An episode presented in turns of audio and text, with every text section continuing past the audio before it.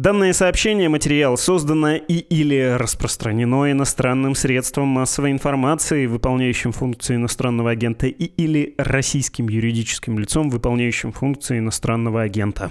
А знаете, кто еще иноагент? Иностранным агентом является Михаил Ходорковский, который будет упомянут в этом эпизоде.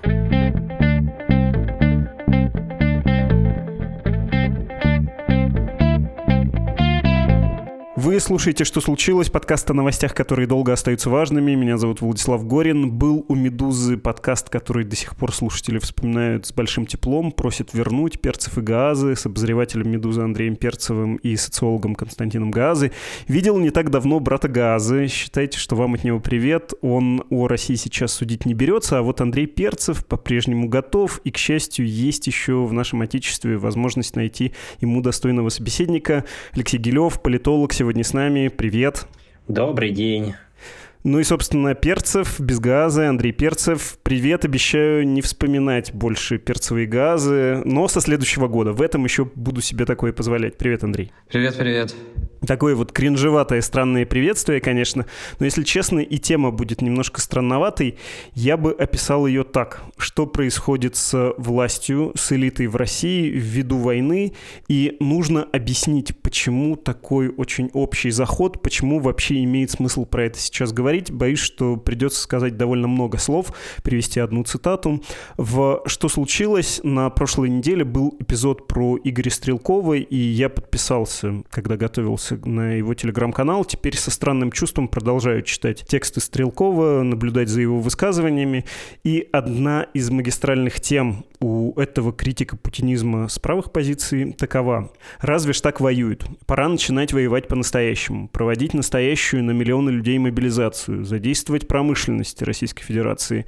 Все как во Вторую мировую войну и как Сталин во Вторую мировую или перед ней.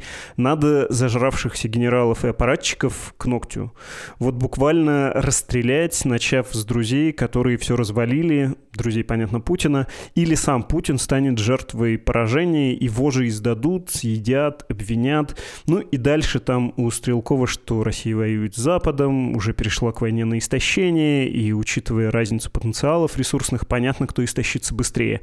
Я, понятно, не точно по словам говорю, но за смысл ручаюсь. Такая вот у этого политика кровожадная, апокалиптичная картина желаемой реальности. Эту любопытную дискуссию, а действительно началась, кажется, дискуссия, дополнил Михаил Ходорковский, критик слева, получается. Он написал, что, как ни странно, я со Стрелковым Гиркиным согласен. У Путина сейчас, дескать, два выхода. Или отступать, терять власть, или всерьез реализовывать свое преимущество, свое как э, человек, который управляет Россией, в людях и ресурсах. Разогревать пекло до максимальных температур. Я могу цитату привести Ходорковского. Начинать пришлось бы с расстрелов Чемизова за развал военной промышленности и для понимания руководителям предприятий, что неприкасаемых нет, и Шойгу за развал вооруженных сил и для понимания генералами, что идет война. Потом нужно было бы еще много кого стрелять и сажать, но начинать надо именно с друзей и на выходе ни одного действующего генерала и ни одного руководителя предприятия старше 40 лет. Причем эти ребята должны будут понимать остаток жизни они проведут в условиях начала-середины 20 века. Тоже касалось бы ФСБ, это я от себя, пишет Ходорковский. Посмотрите историю. 25% штатной численности спецслужб было репрессировано. Коммерсанты в спецслужбах во время войны – нонсенс. Оставлять недовольных силовиков живыми и на свободе в такое время дураков нет. Конец цитаты цитаты у Ходорковского. Тут э, сложно сказать, что это желаемая для него реальность, да, как и война вообще. Но, тем не менее, логика у обоих этих людей одна, не только они про это говорят. Сдается мне, уважаемый Андрей и Алексей, что есть вопросы по поводу состояния власти, интересов внутри нее, уязвимостей для путинизма, и есть набор заблуждений про то, как это может работать. Вот было бы здорово про это поговорить и рискну сказать какие-то заблуждения, может быть, развеять. Ну, в частности, про то, что Путин вообще в состоянии, да, надеть Френч Сталина и показать всем железную руку. Предлагаю, в общем, все это обсудить сейчас. Боюсь, что слова раскола раскол элит тоже неизбежно прозвучат. Андрей, можешь сперва обрисовать, что война сделала с людьми во власти? У тебя было про это немало текстов. Война деморализовала многих людей во власти, да, потому что они оказались к этому не готовы, в том числе премьер Мишустин, который узнал вот буквально чуть ли не накануне да, войны, об этом и я писал, и Фарида Рустамова, наша коллега, в том числе и бывшая коллега по «Медузе», да, то есть, в принципе, второй человек в государстве, да, по табели о рангах, по сути, не знал об этом. Много раз я говорил, да, что заседание Совбеза достаточно было знаковое в том плане, что те же Патрушев и Нарышкин, которые начали речь о переговорах, да, они, видимо, уже были в курсе, как бы к чему дело идет, но тем не менее они пытались возражать. Патрушев достаточно прямо, да, без э, сомнений. Нарышкин был унижен, да, и начал лепетать вообще что-то противоположное даже тому вопросу, который был поставлен. То есть то, что мы называем элитой, да, люди, принимающие решения, наверное, так их можно назвать, оказалось, что ключевого решения, которое влияет на будущее страны, на все происходящее в государстве, они этого решения не принимали, и более того, их даже как бы не то, что не спросили, да, их не предупредили об этом. И это, конечно, ставит вопрос действительно о том, существует ли в России элита, и о том, а кто управляет-то сейчас. То есть это Путин плюс некий ближний круг, причем о котором мы можем только догадываться, да, то есть разные точки зрения есть. Западные СМИ, например, включают в этот ближний круг, ну, конкретно в ближний, да, что были же материалы, что он чуть ли не кричит на Путина, да, это Пригожин. Да, насколько это так, это вопрос дискуссионный, потому что у Пригожина есть явный враг, э, губернатор Петербурга Беглов, который в ближний круг уж точно не входит, да, вот который прям на ушах у президента сидит. Но с Бегловым он ничего не может сделать до сих пор. Не получается. Да, и тут возникают вопросы, насколько он сам вот в ближнем кругу, который решения принимает. То есть вот такие два вопроса сейчас стоят. Во-первых, есть ли элита? А во-вторых, все-таки раньше мы подразумевали некий какую-то коллегиальную модель да, управления уважаемых людей, да, так называемых, не знаю, тот же ближний круг Путина, коллективного Путина, да, как в какой-то момент стали говорить. Вот сейчас тоже большой вопрос насчет этой коллегиальности, и если она до сих пор существует, а кто это? Да, вот кто это такие? Ну, в смысле прощания с иллюзиями, это, конечно, было сильно, что у нас политическая система, как не знаю, в 16 веке есть главное лицо и аппарат бюрократический его обслуживающий. Алексей, такая мобилизация элиты, она насколько продолжительной может быть, насколько это естественное и долговременное состояние, учитывая предысторию постсоветской России, легко ли потом из него будет выходить из такого военного положения, все чрезвычайные преимущества, которые дают эти чрезвычайные полномочия первому лицу в том числе. Я бы, наверное, начал с того, что какой-то дополнительной сверхмобилизации, в смысле большей персонализации власти в этом году не случилось. Ну, то есть российский политический режим все 2000-е годы медленно двигался в сторону все большей персонализации власти, персонализации в смысле концентрации власти в руках Путина. И, соответственно, российские политические институты, которые существовали, партии, парламенты, разные законодательные рамки, все один за другим ломался, рамки одна за другой устранялись. Соответственно, в этом смысле, по большому счету, сейчас мы видим последствия такой ситуации, когда никаких ограничений реально не было. В смысле, вот на момент начала войны, зимой, Путин мог э, самостоятельно принимать решения, да, не спрашивая даже вот у своих, казалось бы, очень близких товарищей. Соответственно, мне кажется, что ну, какого-то тектонического сдвига не произошло. Другое дело то, что сейчас э, то, что раньше делегировалось каким-то условно технократическим группам, стало иметь как будто бы меньшее значение, и, соответственно, у нас вот возникает ощущение, что теперь власть э, — это один только Путин, ну, может быть, у нас возникает такое ощущение, в то время как вот то, что там в экономике делается, ну, оно что там делается, но понятно, что Путин не будет их слушать. В общем-то, разница здесь в том, что в 2014 году, может быть, больше послушал, сейчас послушал, но сделал по-другому. Ну, то есть, кажется, что и в 2014 году Путин мог не согласиться, но вот согласился. А сейчас в 2022 мог тоже согласиться или не согласиться, но решил, что нет, вот лучше повоевать. Мне кажется, что вот именно с точки зрения какой-то большой режимной динамики персонализм наливался и налился как спелый плод уже давно. Что, конечно, не отрицает того, что действительно там разные сферы управлялись какими-то группами, как вот я их назвал, технократическими, да, условно, в силу того, что вот эти процессы экономические, да, в первую очередь, воспринимались, возможно, не то чтобы как второстепенная, но вот как зона для специалистов. То есть мы, в общем, более-менее понимаем, что у Путина определенно есть уважение к экономистам, специалистам. Э, он, в общем-то, к ним прислушивался. Он больше верил в рынок, чем многие путинисты. И, соответственно, в этом отношении Понятно, что он им по-прежнему в чем-то доверяет, но мнение о каких-то больших, значимых для него вопросах не спрашивает, ну или, по крайней мере, если спрашивает, то все равно принимает решение сам. Никакой мобилизации и никакого нового качества по сравнению с тем, что было и было оформлено, например, поправками в Конституцию. Хорошо, но в такой системе есть вообще средства сопротивления слабого, подчиненного, та фрустрация, про которую говорит Андрей, но мы по классической литературе ее знаем, да, как реагировать на очень авторитарного руководителя, когда ты от него предельно зависишь. Ты нерадивой дворней, да, такой становишься. Ты перестаешь просто делать э, работу, спишь, выпиваешь. Э, вспоминается бессмертный заголовок у Андрея Перцева «Люди потели на стакан». Ты вот э, теряешь как бы какую-то волю, самостоятельность и инициативность. Опять же, в предельном выражении, наверное, можно использовать сталинские методы, когда ты налаживаешь такой очень жестокий социальный лифт. Э, кто плохо справляется, погибает физически, а на его место приходят и могут очень быстро продвигаться наверх новые люди. Что-то мне подсказывает, что наша система не готова к такому перерождению, вот к такой жестокости. А к ленивый двор не готова. Да, я бы начал с сильного утверждения.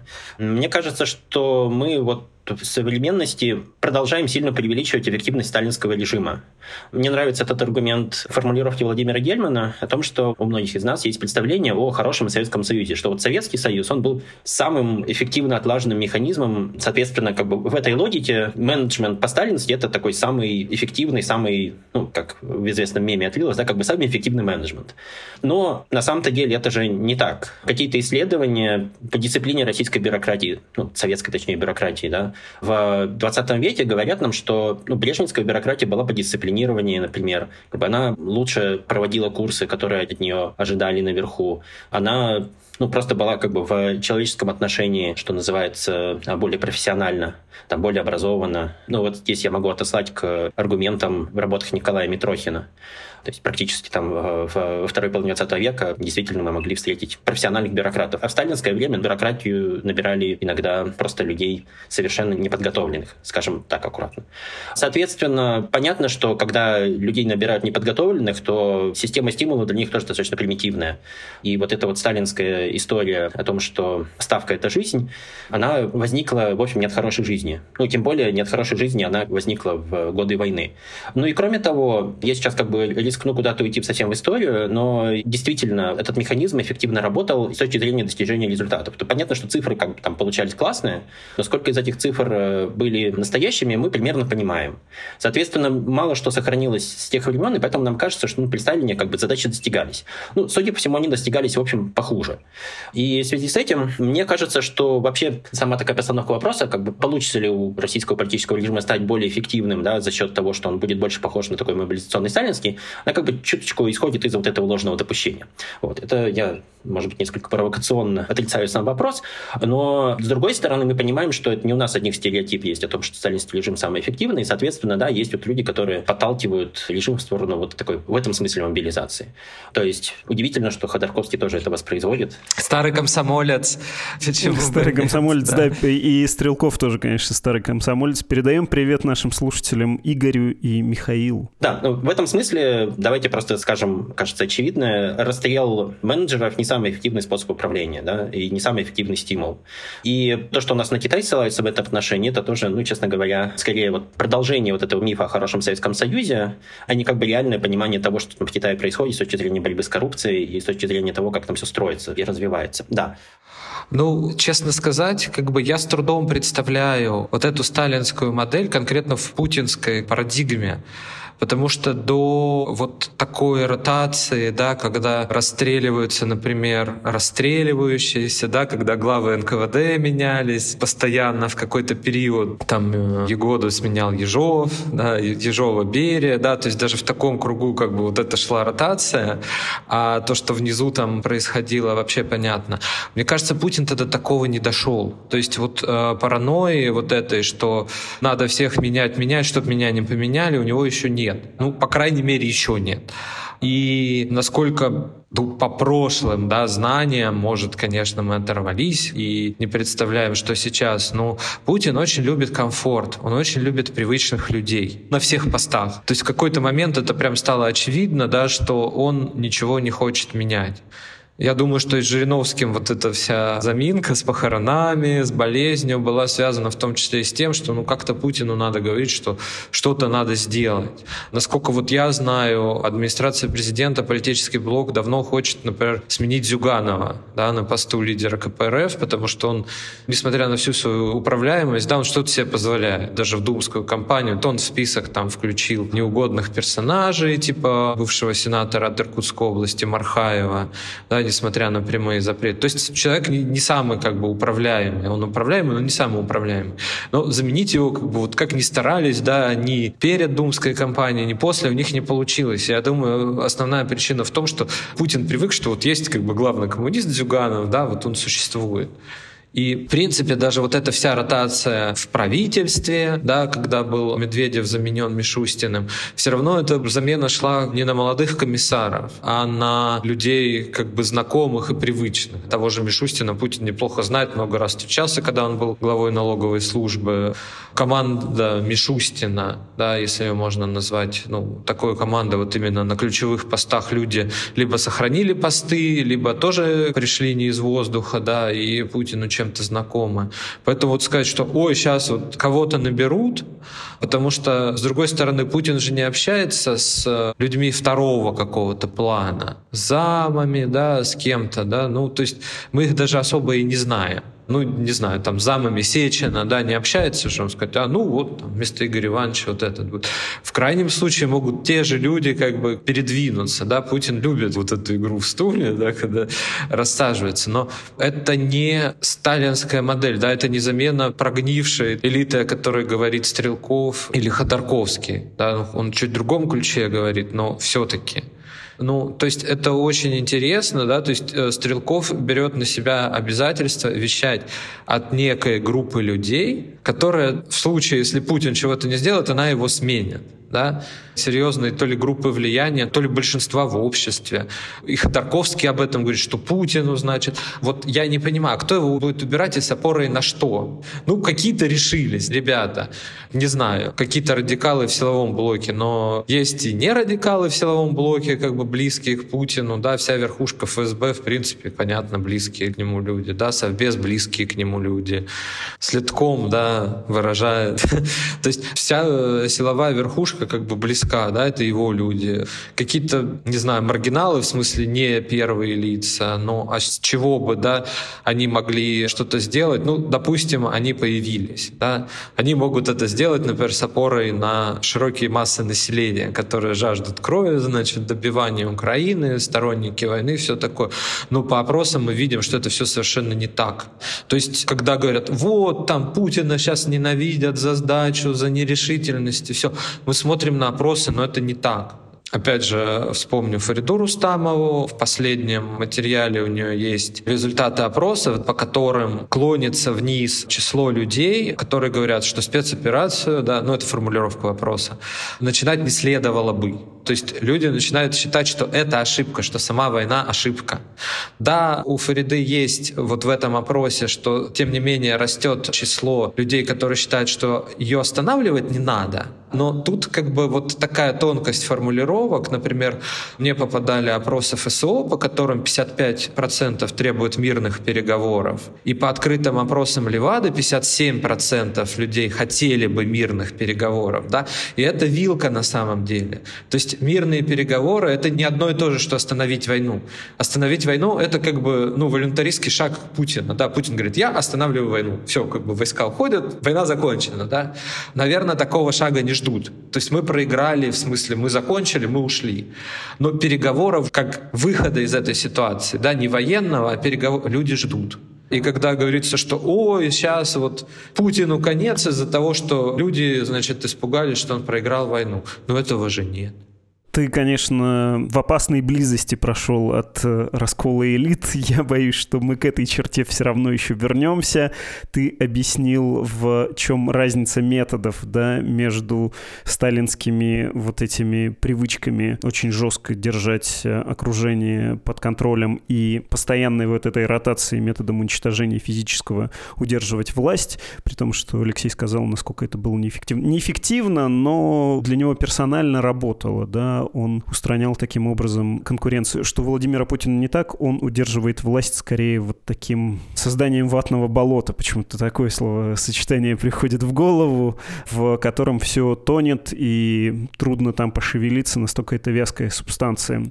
Давайте поговорим про это чуть позже. Хочется небольшое теоретическое, что ли, отступление, Алексей. Я надеюсь, ты нам поможешь в этом. А поражение в войне, оно в каком случае приводит к краху авторитарной системы, в том числе и персоналистской советской. Обращаясь к предельным классическим образцам, можно вспомнить, что Третий Рейх как политическая система до последнего сопротивлялся и был уничтожен искусственно, методом просто вот физического уничтожения вооруженных сил, которые он контролировал, занятием столицы, разгромом государства.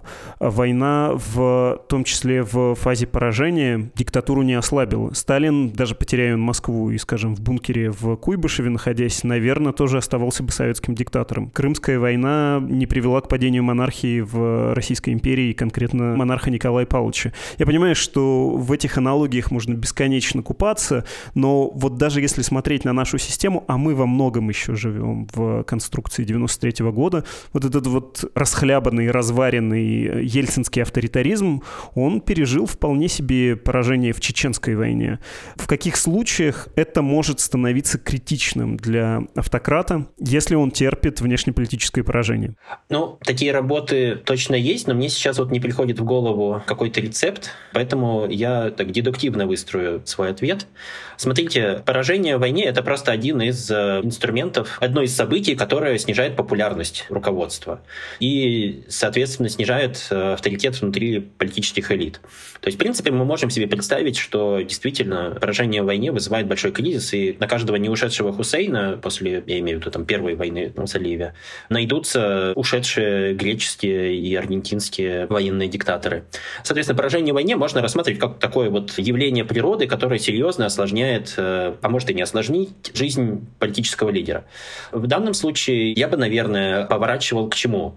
Мне кажется, что если мы вот пытаемся что-то прогнозировать, то стоит больше смотреть все-таки на экономику и смотреть на то, как вот увязываются или нет экономические трудности, которые вроде как экономисты нам еще и предсказывают и предсказывают, как они будут увязываться лично с Путиным, и, соответственно, будет ли кто-то против этого играть.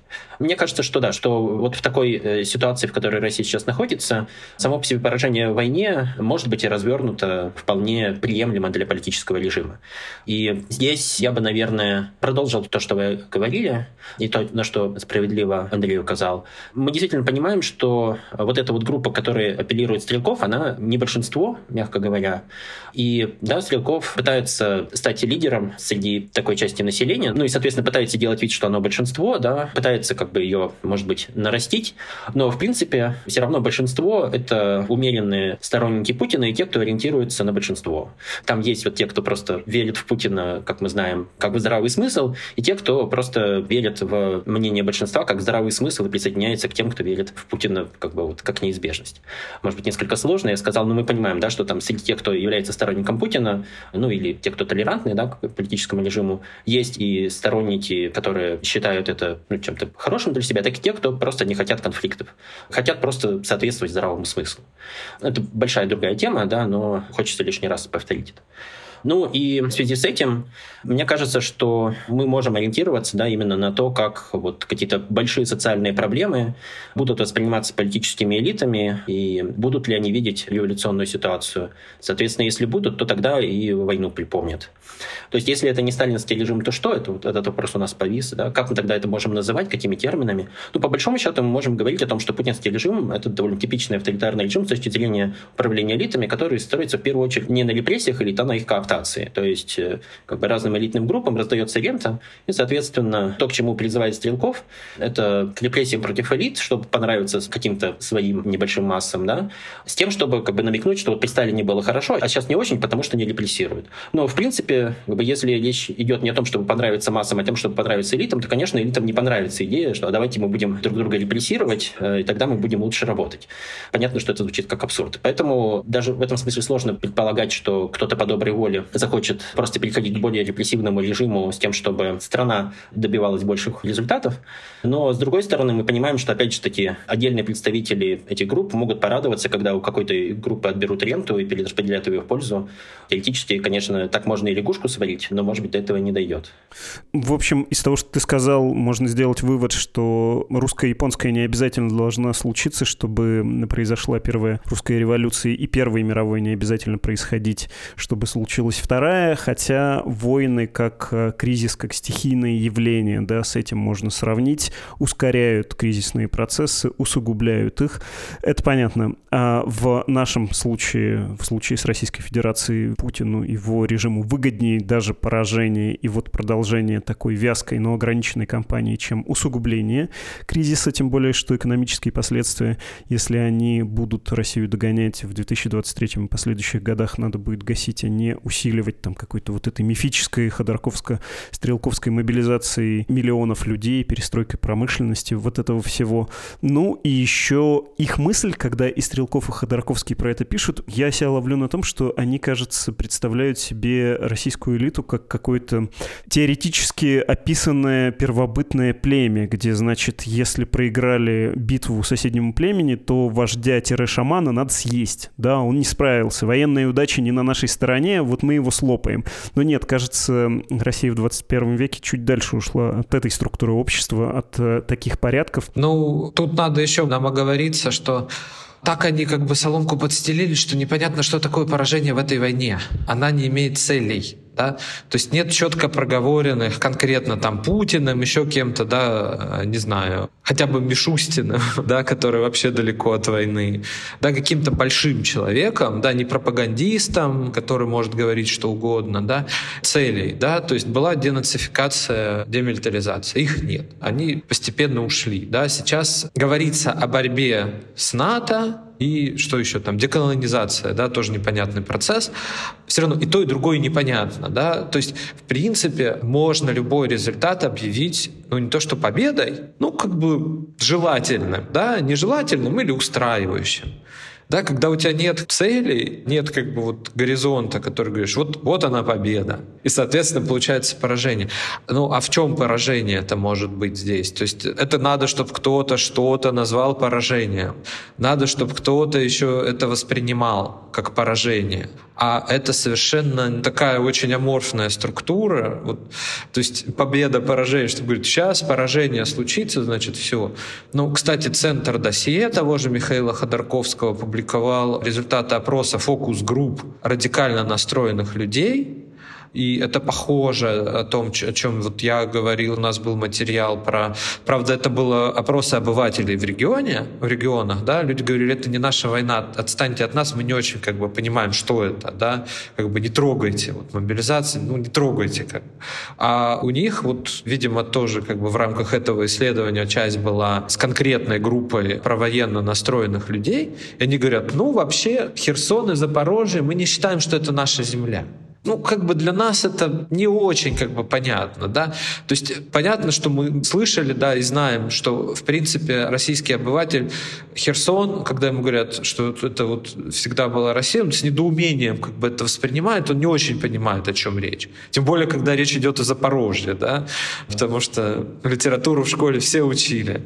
Но даже когда радикал говорит, ну, вроде это и не наше, ну и что, как бы. Вот оставили Херсон, ну и, ну, так вот получилось, да, когда Пригожин говорит, по сути, прямым текстом, что ошибка это не то, что мы ушли, а вот зачем мы пришли? Чем мы пришли-то? Вот? Ну, не в смысле, что это вот не российская земля, да, он в этих категориях не говорит. Ну, вот не могли мы там, значит, закрепиться, а зачем мы туда, значит, сунулись? То есть сама вот эта фигура как бы победы, поражения, она очень размыта, непонятно. То есть чтобы общество, да, именно общество, это надо сказать, мы проиграли, там Путин виноват, надо его, значит, сместить, да, а как вариант, типа, мобилизацию, чтобы мы достигли, значит, нужную цель. А какую цель? Ну, то есть вот этого нет. И об этом просто, на мой взгляд, странно говорить.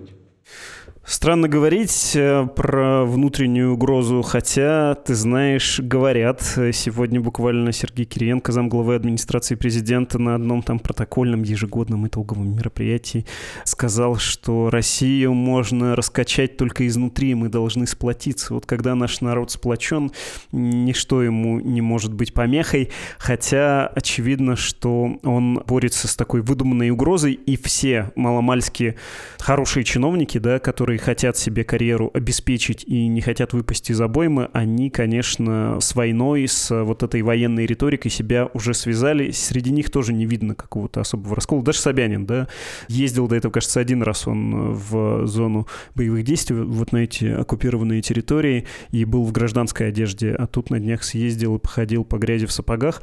Все написали «вымазался», и не в грязи, очевидно, имея в виду, а в крови, но, тем не менее, это все во многом внешний антураж, да, внешние заявления, которые не имеют отношения к настоящей угрозе там какого-то раскола в элитах или внутри народного, внутри общественного какого-то раскола.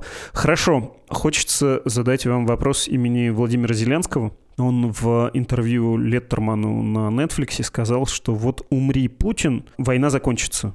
В России начнется дележ власти, сразу попробуют внешний контур эти люди, которые власть начнут делить, обезопасить, им будет не до того. В общем, довольно сильное заявление, но вызывает у меня сомнения. Когда в предпоследний раз государственность в России пала, Временное правительство солдат с фронта не отзывало, и большевикам это было сделать не очень-то просто. Вы помните, да, Троцкого, не мира, ни войны, армию распустить, что, в общем, признание того, что не понимаем, чего тут делать. Или легко себе представляю, что СССР, когда распадался, если бы Горбачев до этого не закончил афганскую кампанию, что она вполне могла бы идти и на фоне. Как вам кажется, Зеленский прав, не прав? Дело только в Путине или война от Путина не зависит? Я, наверное, теоретически поотвечаю больше. Ну и как-то на глазок, к сожалению, или не к сожалению, не, не так знаю, что говорят между собой представители элит.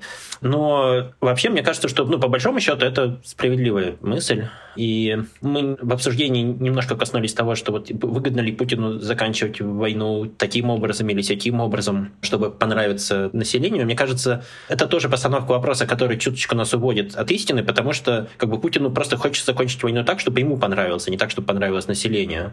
И в этом смысле, по большому счету, сейчас действительно, поскольку в России персоналистский режим, это бессмысленно вводить со скобки. Соответственно, вот что Путину хочется, то в значительной степени и определяет политический курс страны. Соответственно, Путину хочется еще повоевать. Вот и Россия еще воюет.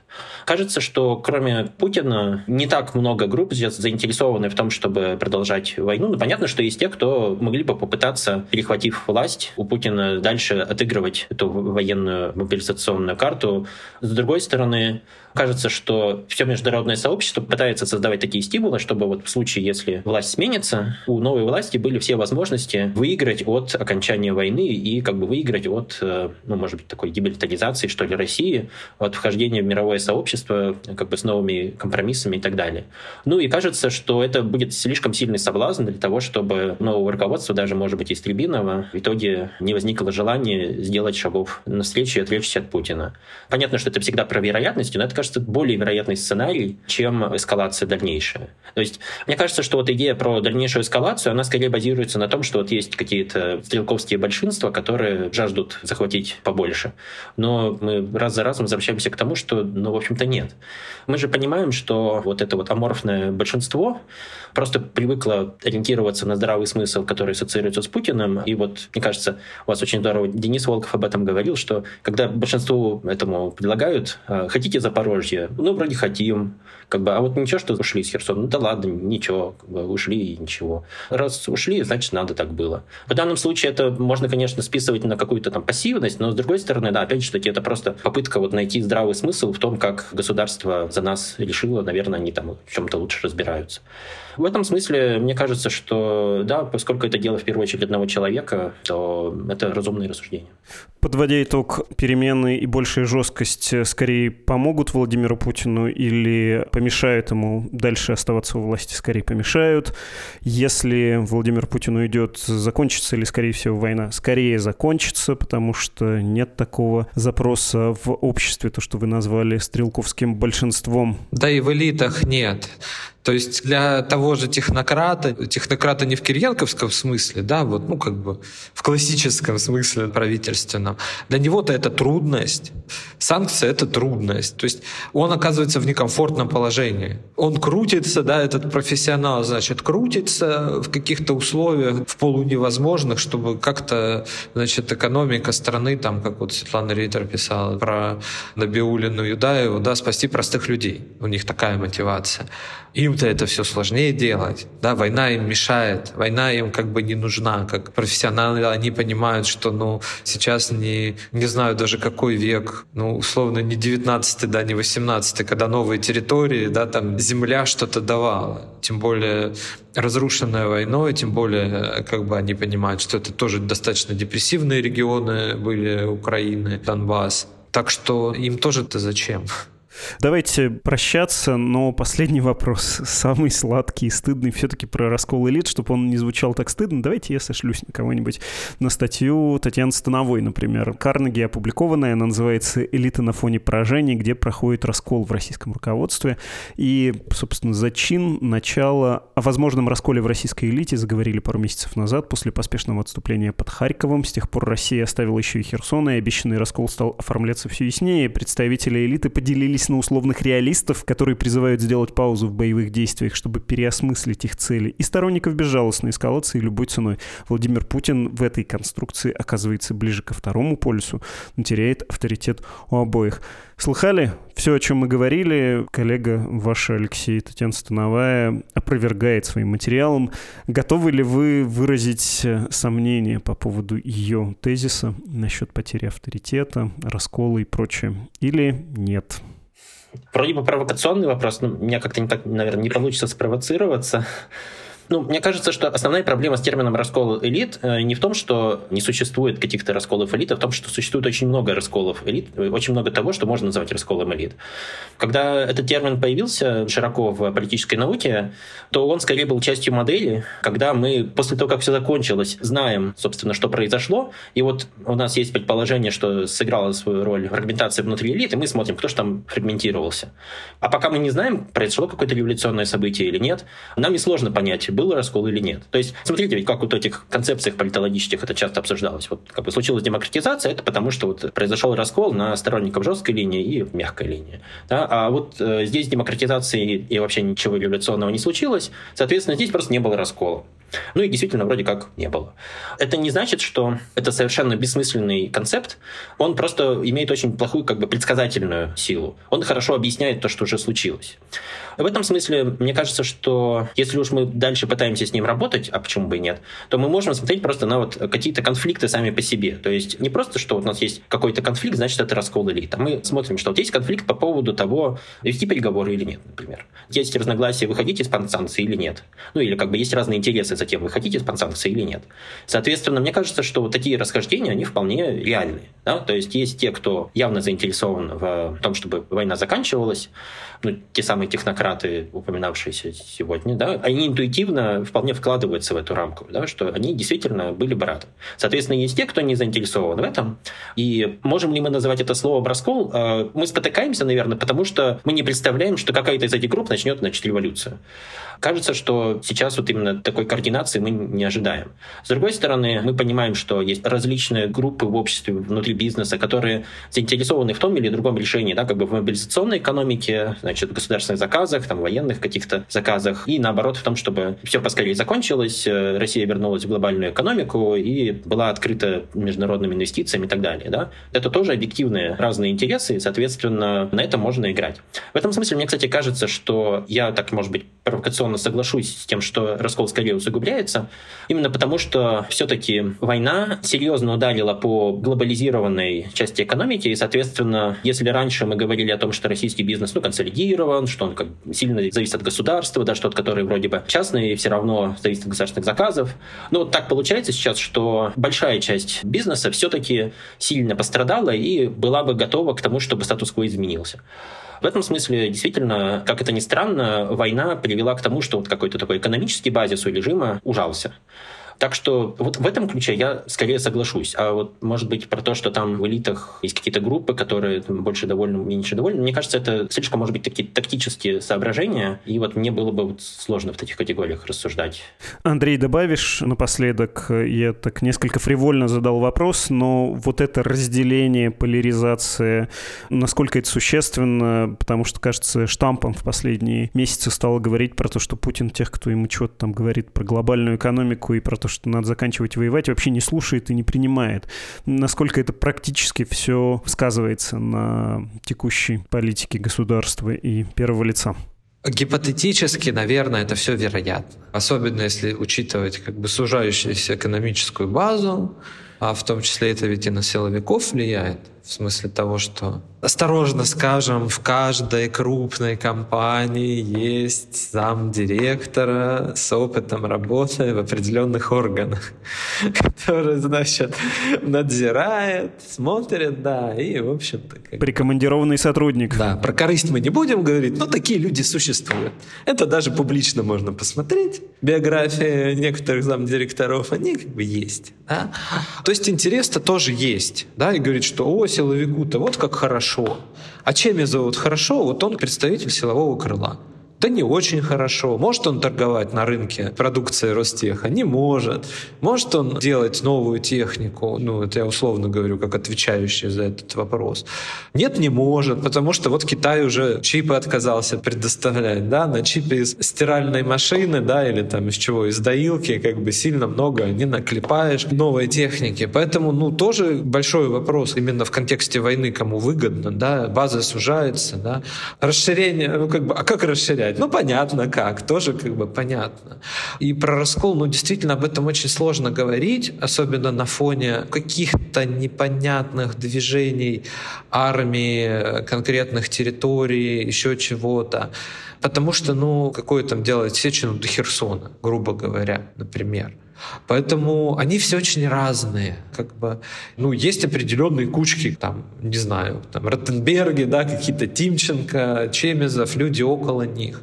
Какие-то экономические интересы, да, в какой-то момент возникнут, но для этого этим людям надо как-то объединиться, хотя бы нескольким группам. Пока у них трение, это не говоря уже о том, что мы берем глобальную там партию войны или хотя бы там перемирие, молчание. У них вообще противоположные интересы. И это люди разные, с каждой стороны тех и других много. Путин тоже как бы не любит в одну ту же сторону клонить, да, он как бы разделяет и властвует пока. Это ведь тоже одно из условий. Поэтому да, это возможно. Скорее всего, судя по тому, как развивается ситуация, к этому ну как-то движется, медленно, да, там ползет. Но пока об этом говорить рано. Это на мой взгляд. Спасибо вам большое, Андрей Алексей. Был рад повидаться. Да, спасибо. Ой, ладно, не удержусь. Перцев и Гелев. Ну а если без шуток, это были обозреватель «Медузы» Андрей Перцев и политолог Алексей Гилев. Вопрос, который я хочу уже задать вам, как поддержать «Медузу», как дать ей денег на работу? Вы ведь наверняка знаете ответ. Нужно зайти на страничку support.meduza.io, там на русском, или save.meduza.io, там на английском. Инструкция и форма оплаты для перечисления нам пожертвований. Не брезгуйте, заходите, пожалуйста. Вы же понимаете, что нашему поневоле ставшему общественным медиа без вас никак не прожить. Скоро будем прощаться, но сперва ваши письма.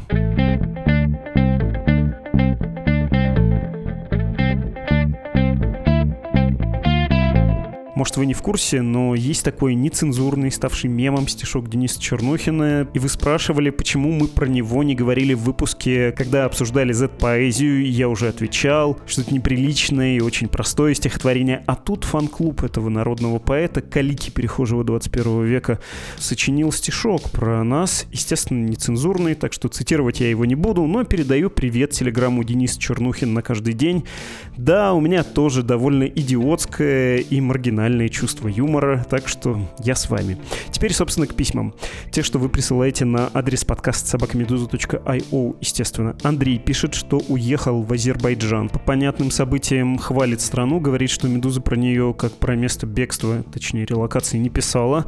И цитата «Не хочу, чтобы это письмо показалось рекламой, поэтому подробности рассказывать не буду. Скажу кратко, нас уже 500 человек, нам помогают жильем, работой и легализацией. Прозвучит, будто тут секта какая-то, но объединенные одной бедой мы поддерживаем и помогаем друг другу. Кто-то открывает свой бизнес, а кто-то просто кружки по интересам, отчего переезд новичков проходит практически безболезненно, несмотря на все байки в духе «вы там никому не нужны и будете туалеты драить». Хорошо, я рад за вас, Андрей, и восхищен тем, что вы помогаете друг другу. Вы пишете дальше. Недавняя ситуация с Алексеем Крастелевым наглядно показала, что мы одинаково не нужны никому ни в России, ни в Европе.